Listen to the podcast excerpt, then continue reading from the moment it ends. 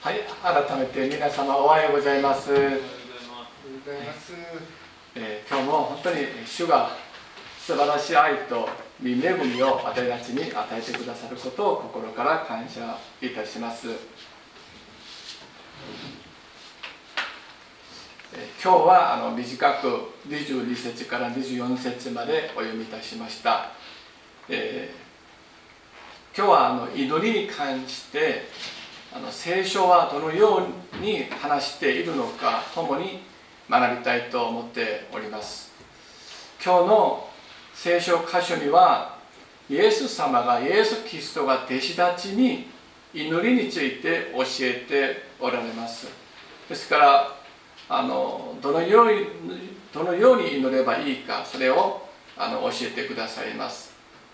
にじゅうに節に早速いきたいと思いますけれども、イエスは弟子たちに答えられた。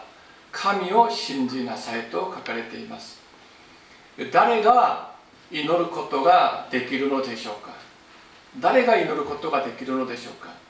祈りはまず神様を信じるもの、神様を信じる人々が祈ることができます。神様を信じる以外の条件はありません。ただ神様を信じることだけです。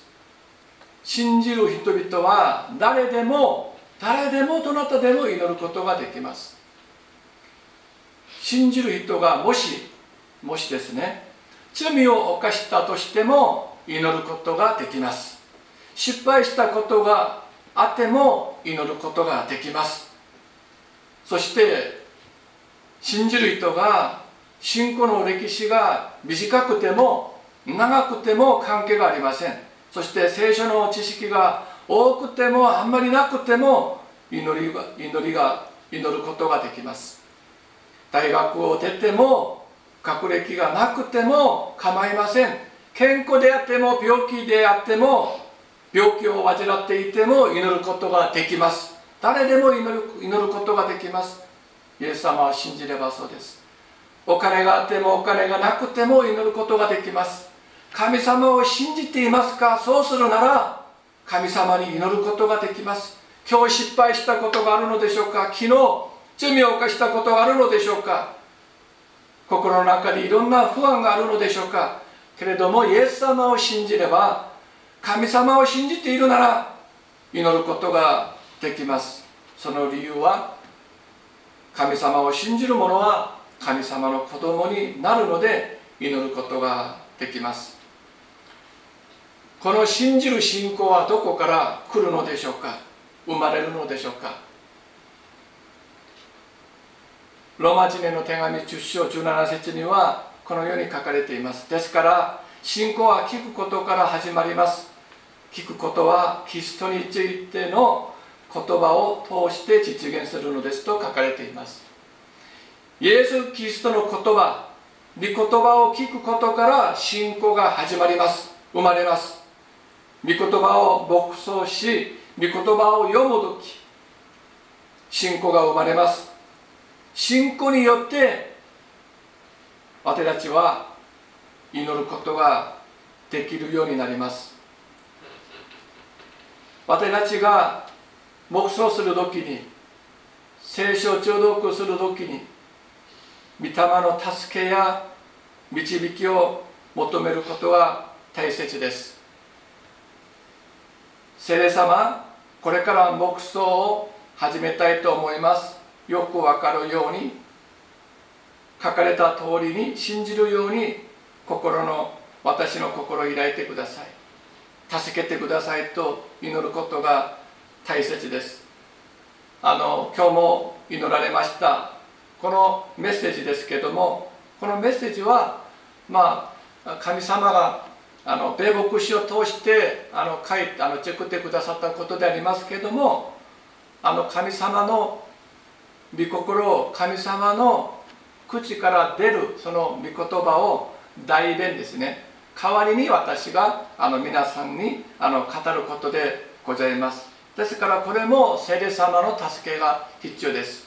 それで祈られました。あの先ほどですよね。このように祈って御言葉を牧草する。祈って中毒すること、祈って神様のメッセージを聞くときに聖霊様が必ず助けてくださります。聖霊様が助けてくださることで私たちは御言葉を受け入れることができます。御言葉を信じることができます。御言葉通りに成就することを信じることができます。聖霊様が助けてくださるときにそれを私たちは信じることができます。信仰が生まれるようになります。信仰を維持することができます。それは御言葉を聞くことからそうです。にじゅうさん節に行きたいと思います。誠にあなた方に言います。この山に向かい立ち上がって海に入れと言い、心の中で疑わずに自分の言った通りになると信じる者にはその通りになりますと書かれています。祈ることについてイエス様は誠にという、まあ、この単語をあの、えっと、使いました。これ言いながら教えてくださいます。誠にというのは、まあ、真ですね。本当に、本当にと。誠にはイエス様のお心が込まれている単語です。ですから祈りは本当にイエス様が大事に大事にしてくださることです。ですから誠にということでございます。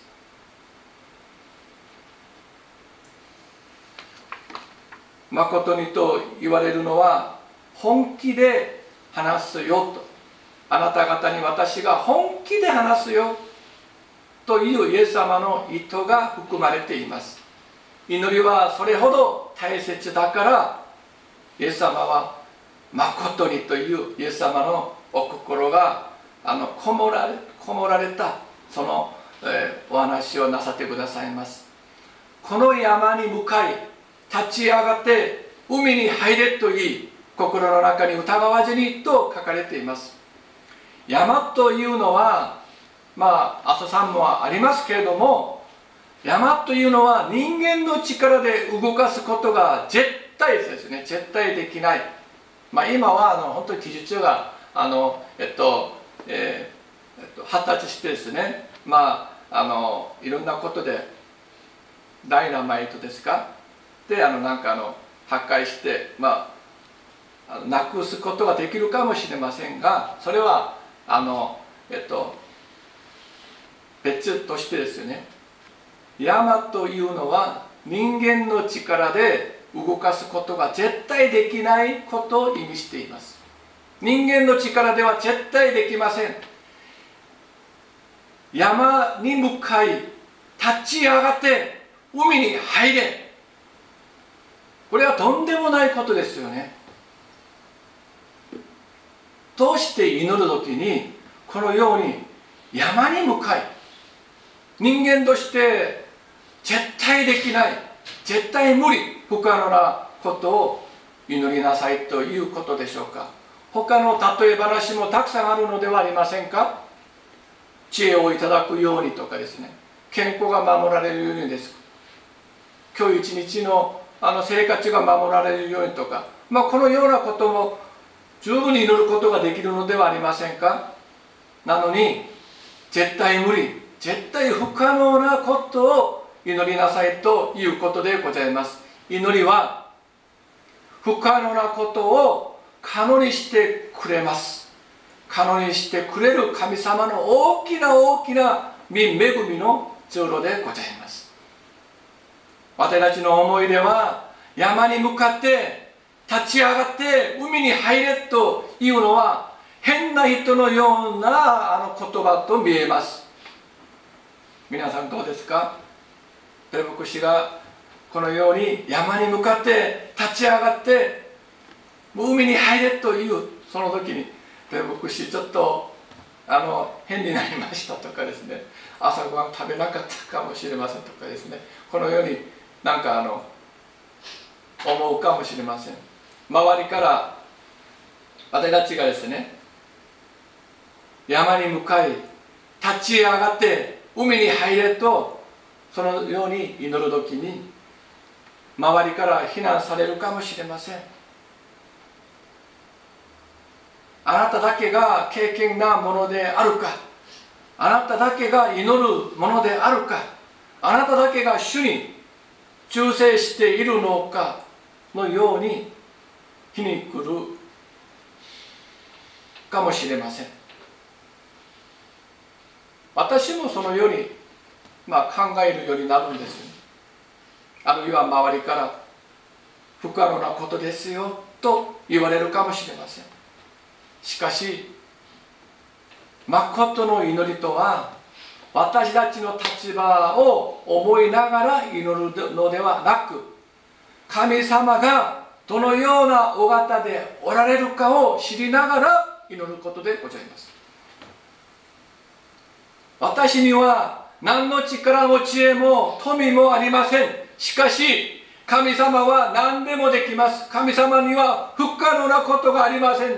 それを告白しながら、それを信じたゆえに祈ることが、山に向かい立ち上がって海に入れというイエス様のお言葉でございます。聖書の神様、私たちが信じている神様、アブラハムの神様、イサクの神様、イスラエルのヤコブの神様、私たちが信じています神様はどのようなお方でしょうか。死者を生かし、ないものをあるものとして召される神様でございます。ないものを御言葉によってあるものとして召される神様でございます。主です。神様には不可能なことがありません。不可能なことがない全知全能の神様に祈りなさいということです。ですから山に向かい祈ることができるのです。立ち上がって海に入れ、とんでもないことですよね。とんでもないことですけれども、神様には不可能なことがありません。これを信じて祈りなさいということでございます。誰が祈ることができますか。神様を信じる人々が祈ることができます。そして信じる者が祈る時に必要とすることが何でしょうか。それも信じること、信仰です。ですから祈りは信仰によって祈ります。そして祈る途中にも信仰によって祈られます。山に向かい立ち上がって海に入れと言い、心の中で疑わずに自分の言った通りになると信じる者にはその通りになります。祈った後ですよね。祈った後の心の中で疑わずに自分の言った通りになると信じることです。このような信仰が必要ですよね。祈りは神様を信じる者が祈ります。祈る途中にも祈りの真ん中にも信仰が必要です。祈った後にも何が必要ですか。心の中で疑わずに自分の言った通りになると信じることですよね。ですから祈りは最初祈る時にも、祈り始まる時にも信仰、祈る途中にも、祈る真ん中にも信仰によって、祈った後にも信仰によって待ち望むことでございます。このような信仰が必要です。祈る時には信じるようになります。説教を聞く時には祈ればその通りになると思います。祈る時にはあ祈あの信じるようになる、まあ、心になります。しかし礼拝が終わって教会から出るとですよね、その説教が終わると信じがたくなります。山がどうして立ち上がって海に入るようになるか、これは不可能でしょう、ほら不可能でしょう、相手の同意を受けながらですよね。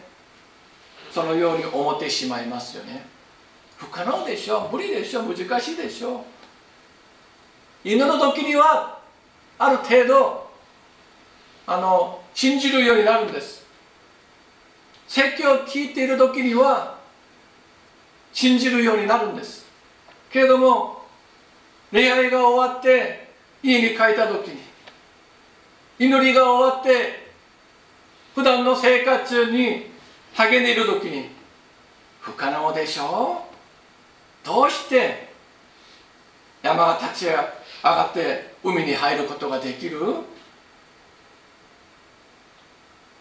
相手にもそうでしょう、不可能でしょうして問いを受けるんですね。そして安住します。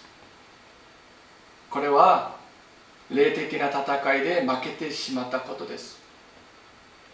神様は私たちは疑いやすい性質を持っている弱い存在であることを知っておられます。神様は私たちを創造されましたので、私たちの疑いやすい性質、それを知っておられます。ですから、求めなさい、そうすれば与えられます。探しなさい、そうすれば見出します。叩きなさい、そうすれば開かれます。誰でも求めるものは受け、探すものは見出し、叩くものは開かれますと書かれていますよね。これはイエス様が私たちに教えてくださった約束の御言葉です。祈りの御言葉です。求めることを祈りです。探すことを祈りです。叩くことを祈りです。どうしてこのようにさんかいと同じことを繰り返しながら強調しておられるのでしょうか。聖書のあるところには、絶えず祈りなさいと語られています。どうして何も思い煩わないで祈りなさいと話しておられるのでしょうか。私たちは祈った後にすぐさま疑いに陥る性質を持っている存在だから、神様は求めなさい、探しなさい、叩きなさい、絶えず祈りなさい、何も思い煩わないで祈りなさいと私たちに話してくださることです。真剣に祈ったのに、祈りが終わって人の話を聞いたり、現実を現実に目を留めた時に、やはり祈ったことは無理でしょう、不可能でしょうと思ってしまいます。このように思ってしまう前に、ダメ、神様には不可能なことがありません、ダメ、神様には不可能なことがありません、神様は全知全能の神様でございます、御言葉を語ってないものからあるものを作られた神様でございますと祈ることです。神様は私に信仰が落ちないように、薄くならないように助けてください、瞬間瞬間祈ることです。ですから絶えず祈りなさい、何も思い煩わないで感謝を込めて祈りなさいという主の御心がこもった御言葉ではありませんか。ですから絶えず祈りなさいと命令しておられます。何も思い煩わないで祈ることです。何も思い煩わないで祈ると、思い煩いが私の心から出ていくのです。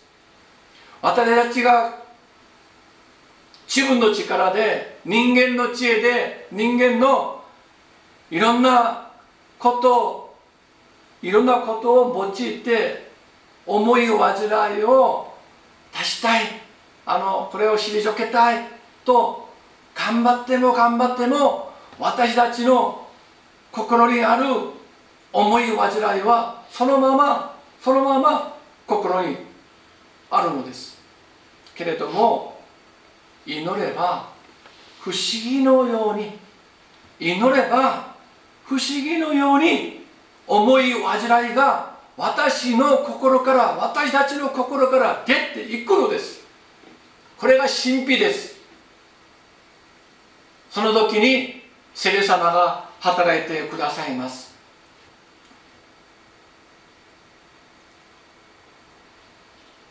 そして祈ったことが実現できると信じることができます。このような信仰を通して神様は祈りのお答えを私たちに与えてくださいます。信じる者は信仰による祈りを捧げる時偉大な御業が起こされます。にじゅうよん節です。ですからあなた方に言います。あなた方が祈り求めるものは何でもすでに得たと信じなさい。そうすればその通りになります。私たちが祈ると大きな変化が起こります。それは御言葉が信じるようになります。不思議な恵みです。御言葉は私たちの感覚、意志、理性で信じるようになることではありません。御言葉は聖霊様が助けてくださって信じるようになることです。聖霊様の御助けなしには御言葉を信じることができません。皆さんは御言葉を信じていますよね。はい、相手してください。信じていますよね。ハレルヤですか。はい、はい、ありがとうございます。アーメンですよね、アーメン。これは聖霊様が皆さんのお心に、皆さんの生活の中で働いてくださる証拠でございます。聖霊様が助けてくださらなければ、聖霊様が私たちを導いてくださらなければ、私たちは御言葉を信じることができないんです。できません。人間の知識、人間の感覚、意志、理性では御言葉を信じることができません。御霊の助けが必要です。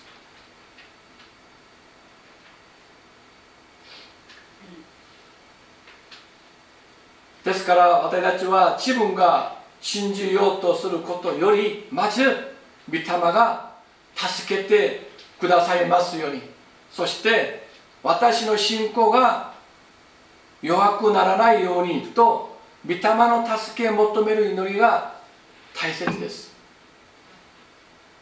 このように祈りながら求めることはすでに得たと信じるようになります。御霊が得たと信じるようにしてくださいますからそうです。私たちが御霊の御助けやお働きをおろそかにすると信仰は強められません。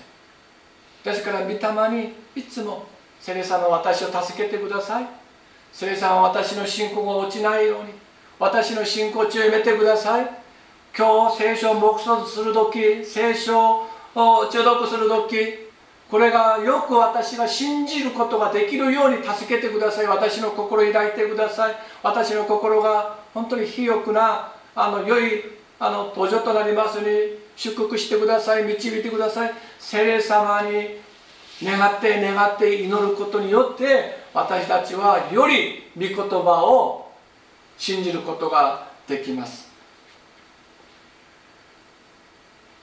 私たちがこの世に祈れる祈ると聖霊様が助けてくださいます。ですからいつも祈るということはいつも御霊の御助けやお導きを求めることを意味しています。祈ったことはすでに得たと信じることができます。御霊の助けによってできます。ですから御霊にいつもあのお願いします、助けてくださいということでございます。イエス様に一人の律法学者が来てこのように告白しました。先生、あなたがどこに行か、行かれても私はついていきます。イエス様は一人の律法学者にこのように答えました。狐には穴があり空の鳥には巣があるが人の子には枕するところもありません。イエス様の生活を話しておられることです。また別の一人の弟子がイエス様にこのように言いました。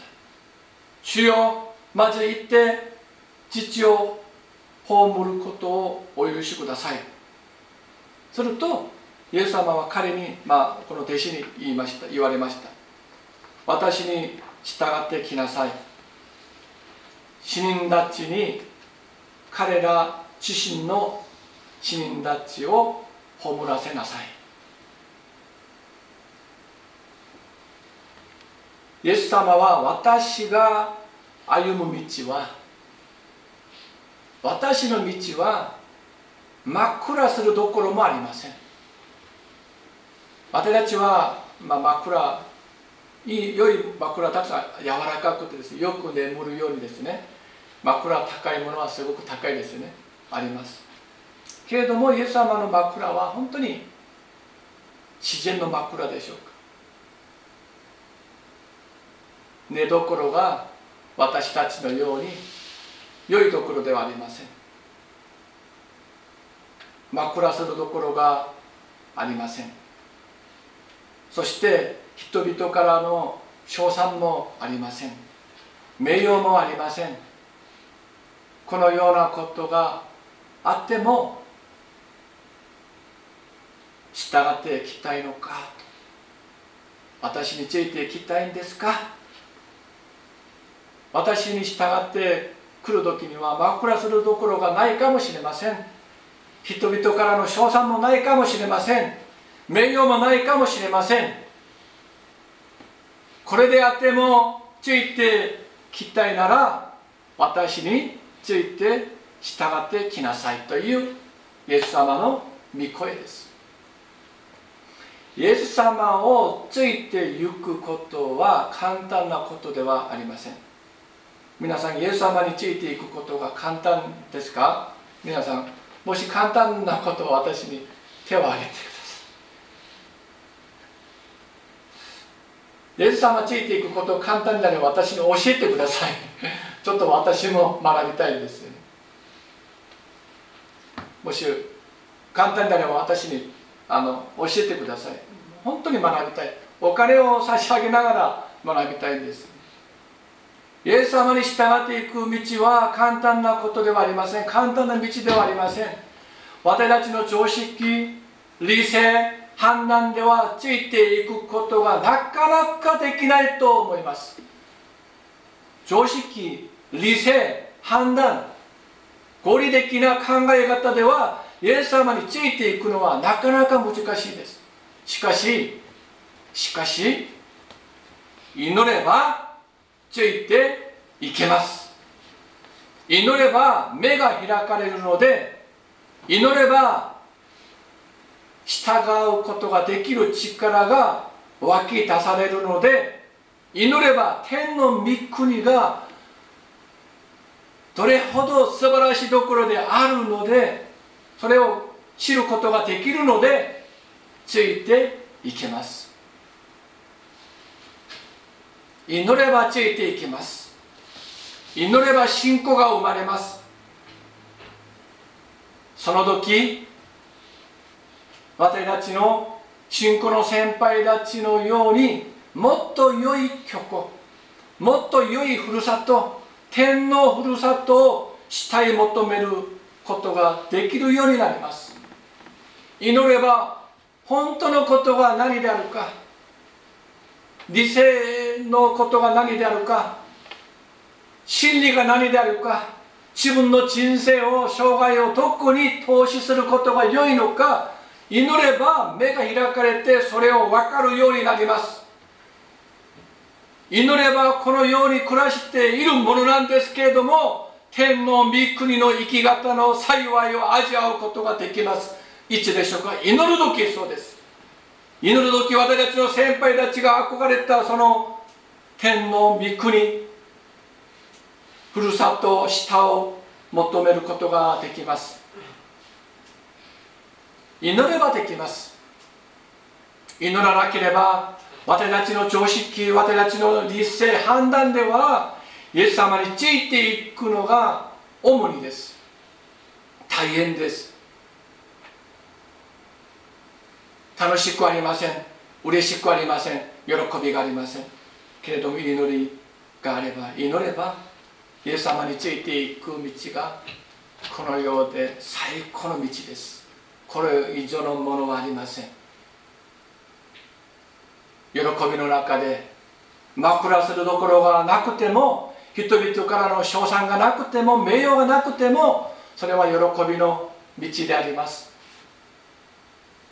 嬉しい道でございます。すべてのことを尽くして捧げてもついていきたい、その道でございます。教会の歴史の中で神様はさまざまな分野の人々を使わされました。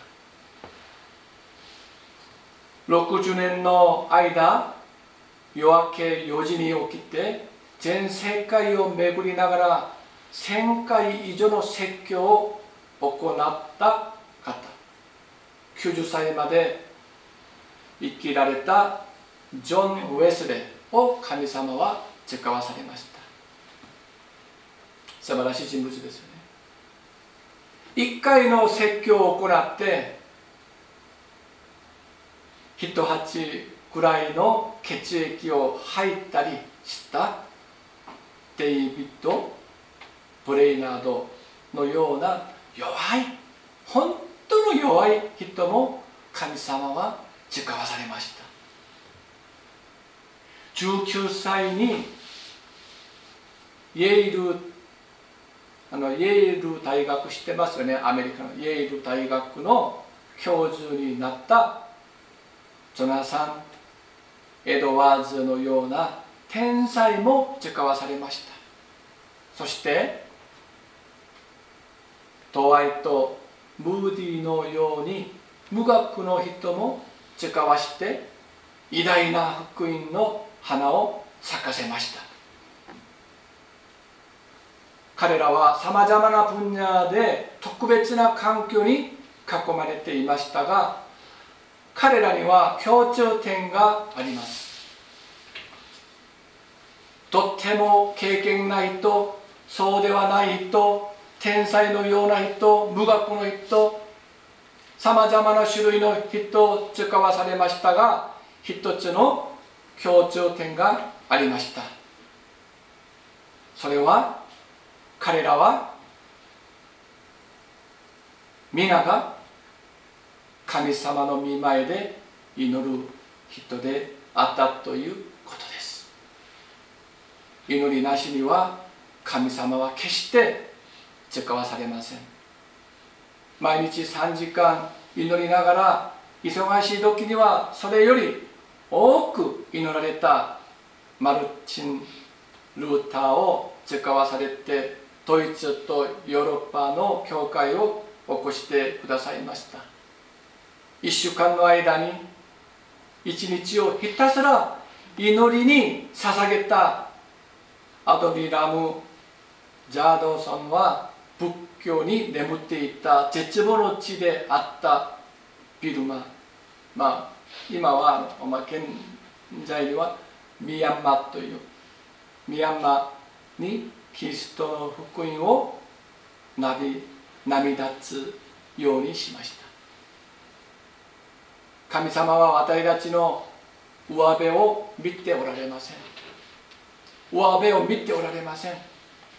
神様に対する信仰を見ておられます。私たちの心の中にある信仰を見ておられます、神様は。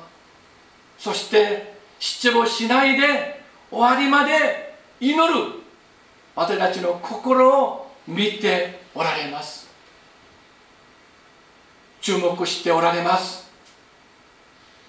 私たちがイエス様が教えてくださった通りに祈る時に、私たちの家族、この地域、国と世界が、この世が変えられます。驚くべきが起こされると信じることができます。祈ればできます。これからの皆さんの生涯が祈りによって祝福されますように心から願います。お祈りいたします。愛する天皇お父様、イエス様を通して祈りについて教えてくださりありがとうございます。イエス様が教えてくださった通りに祈るものとなりますように、私たち一人一人を祝福してください。イエス様の皆を通してお祈りいたします。アーメン。